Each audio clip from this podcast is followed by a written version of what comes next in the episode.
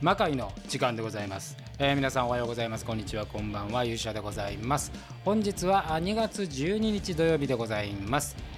ここのところですね、えーずっとシリーズ続けております、えージェネシスリブートを軍団ごとに振り返ると、えー本日取り上げるのは里見発見史で、えーございます。これは歴史的にはですね魔界の歴史的には非常に新しい軍団でございますが、え入れ替わりも激しいという、え軍団でもございます、え本日はこの里見八犬士を取り上げたいと思います。それでは皆さんしばしお耳を拝借いたします。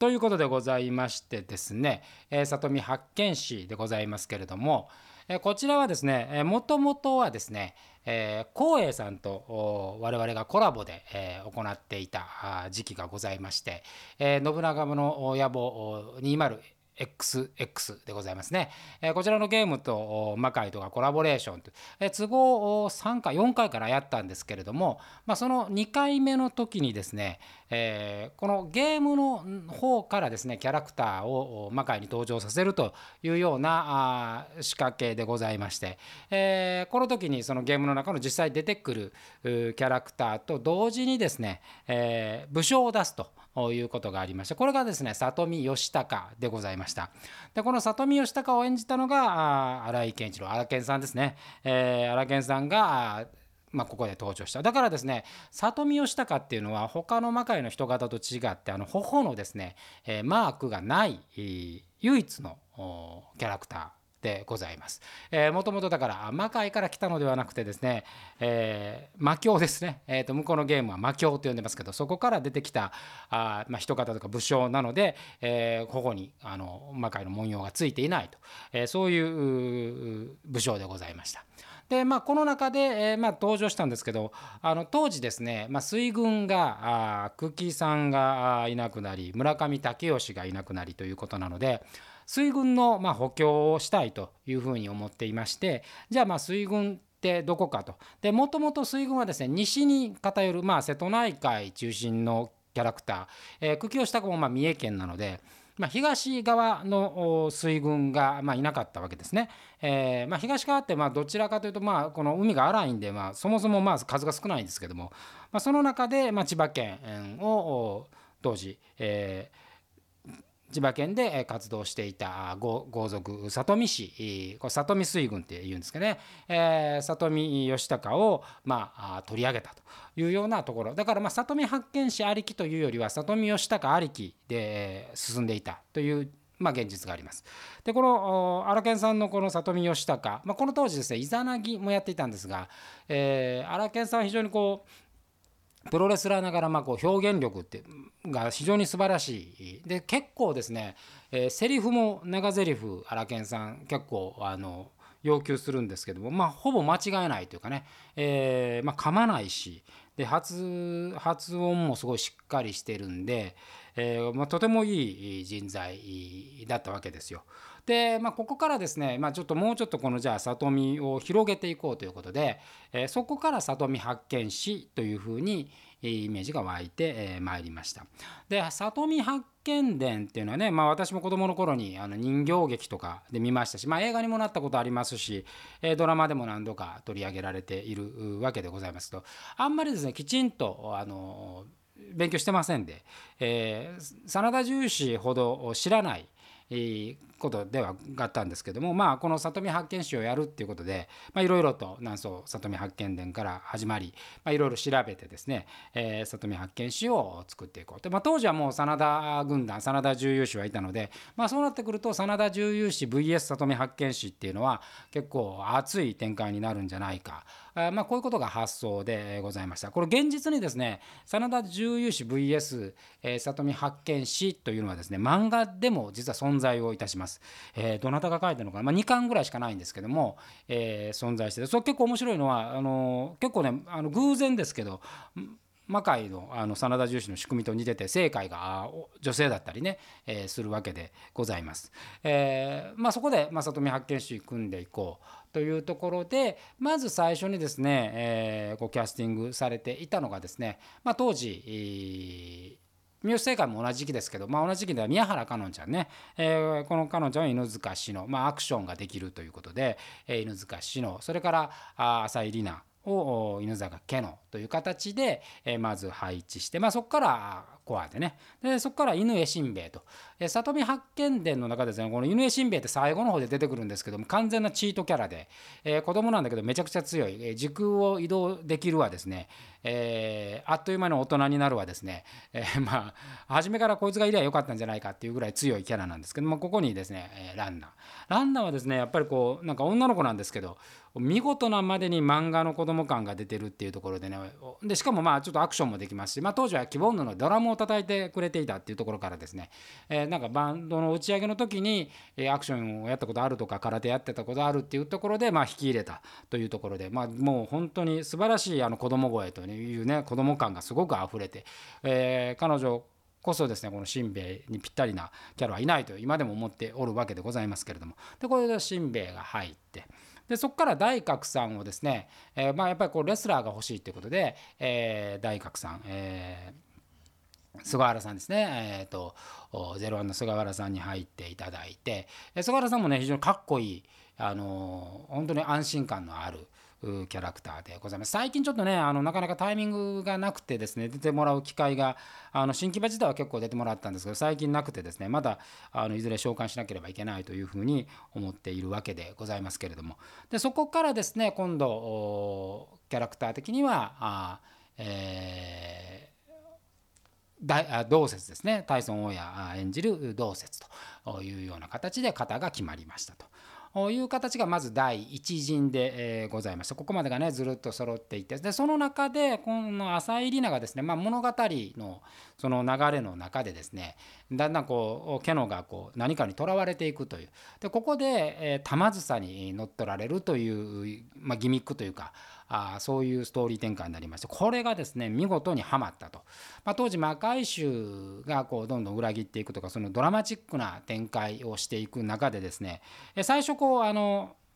アサリナはお犬というキャラクターで魔界種に入ってたんですね。まあもともとこれは魔界種に入れた時からあの里見八犬士に合流させるというまあ意識はあったんですけども、まあ、そこから合流をしてでさらにまたこの玉津さん乗っ取られた後魔界衆に戻って魔界衆を殲滅していくみたいなそんな狂気のキャラクターでした。これがですね、えー、ものの見事にえー、はまりましてですね、えー、まあ彼女のこうなんか魅力というかあの狂気性みたいなのがものすごく出たんではないかなという形でございます。でその流れの中でですね、えーと、ケノとシノの関係があったり、えー、そこから玉梓からですね玉梓を出したっていうところからですね、えー、八房まあもともとその伏姫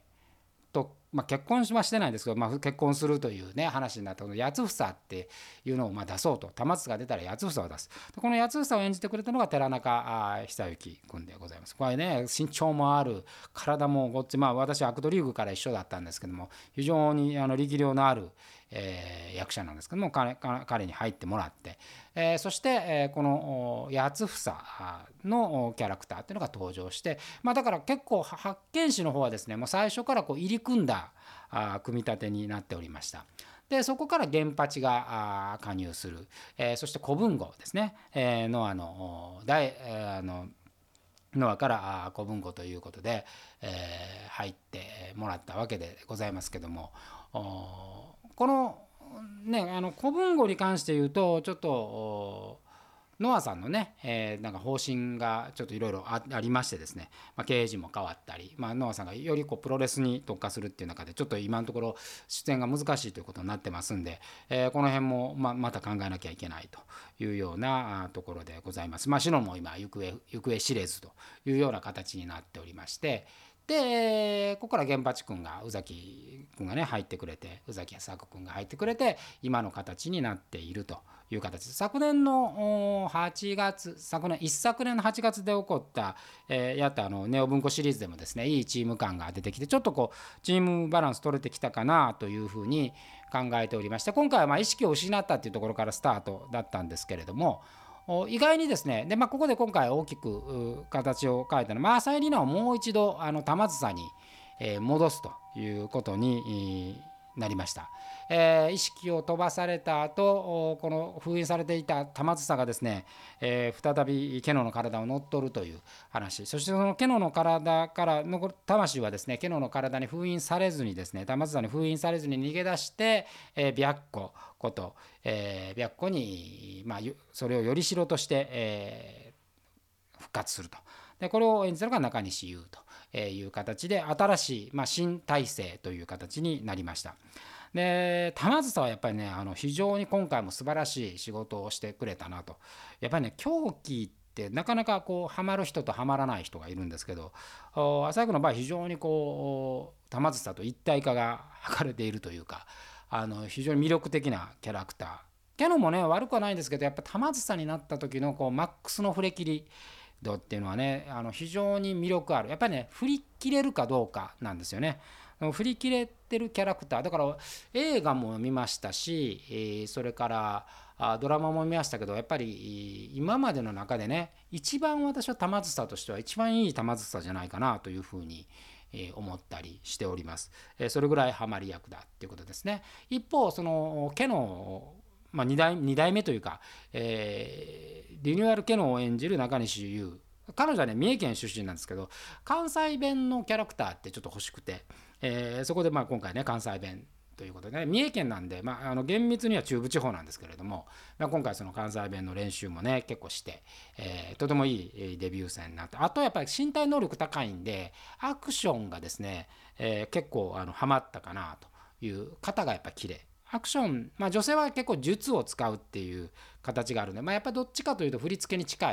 いものがありますだからその肩がね綺麗に決まるかどうかっていうのがポイントなんですけどそういう意味では非常に魅力的なキャラクターになったかなと思います。でやっぱ同説それから大殿のねこの里見義孝と同説の関係っていうのがねこれ2人実は裏話で言うと同い年なんですよね。で身長もほぼ一緒。えー、見た目もほぼ一緒っていうことで、えー、普段も結構仲が良くて、えー、まああの荒研さんってね結構やっぱプロレスにものすごく情熱があるというか本当プロレス愛の深い人なんですけどタイソンをやってるのも本当にえー、お芝居愛の強い、まあ、2人ともそういう意味ではこうどちらかというと職人気質があるんですけど、まあ、そういうところもお互い惹かれ合うのか分かりませんが、まあ、2人いるとですね、まあ、あの新木場時代はこの2人が交互で戦うっていうね、えー、分身の術みたいなのはありましたけれどもあのそういうこの2人の魅力と。あとまあ若いね宇崎はこれからあの非常に期待をしている若者でございます。えー、なんかこうフレッシュなね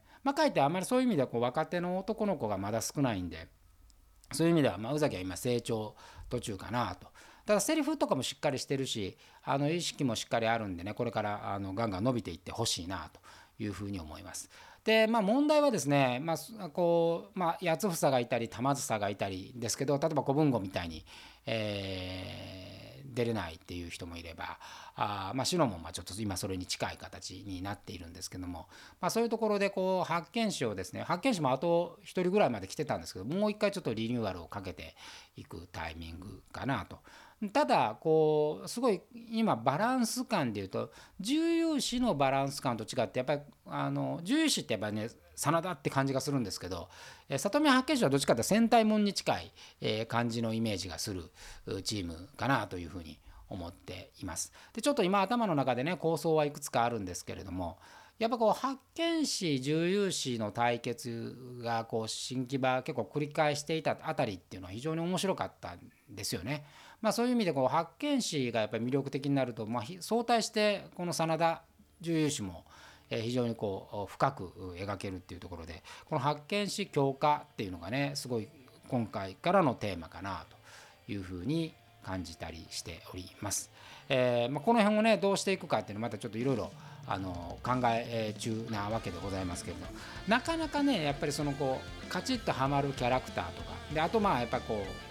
どうしても魔界の場合は途中で、えーまあ、いろんな事情でね、まあ、引退する人もいれば、えー、団体の方針が変わったりする人もいるんで、まあ、そういうのをこうどう乗り越えていくかっていうことが一つ問題になって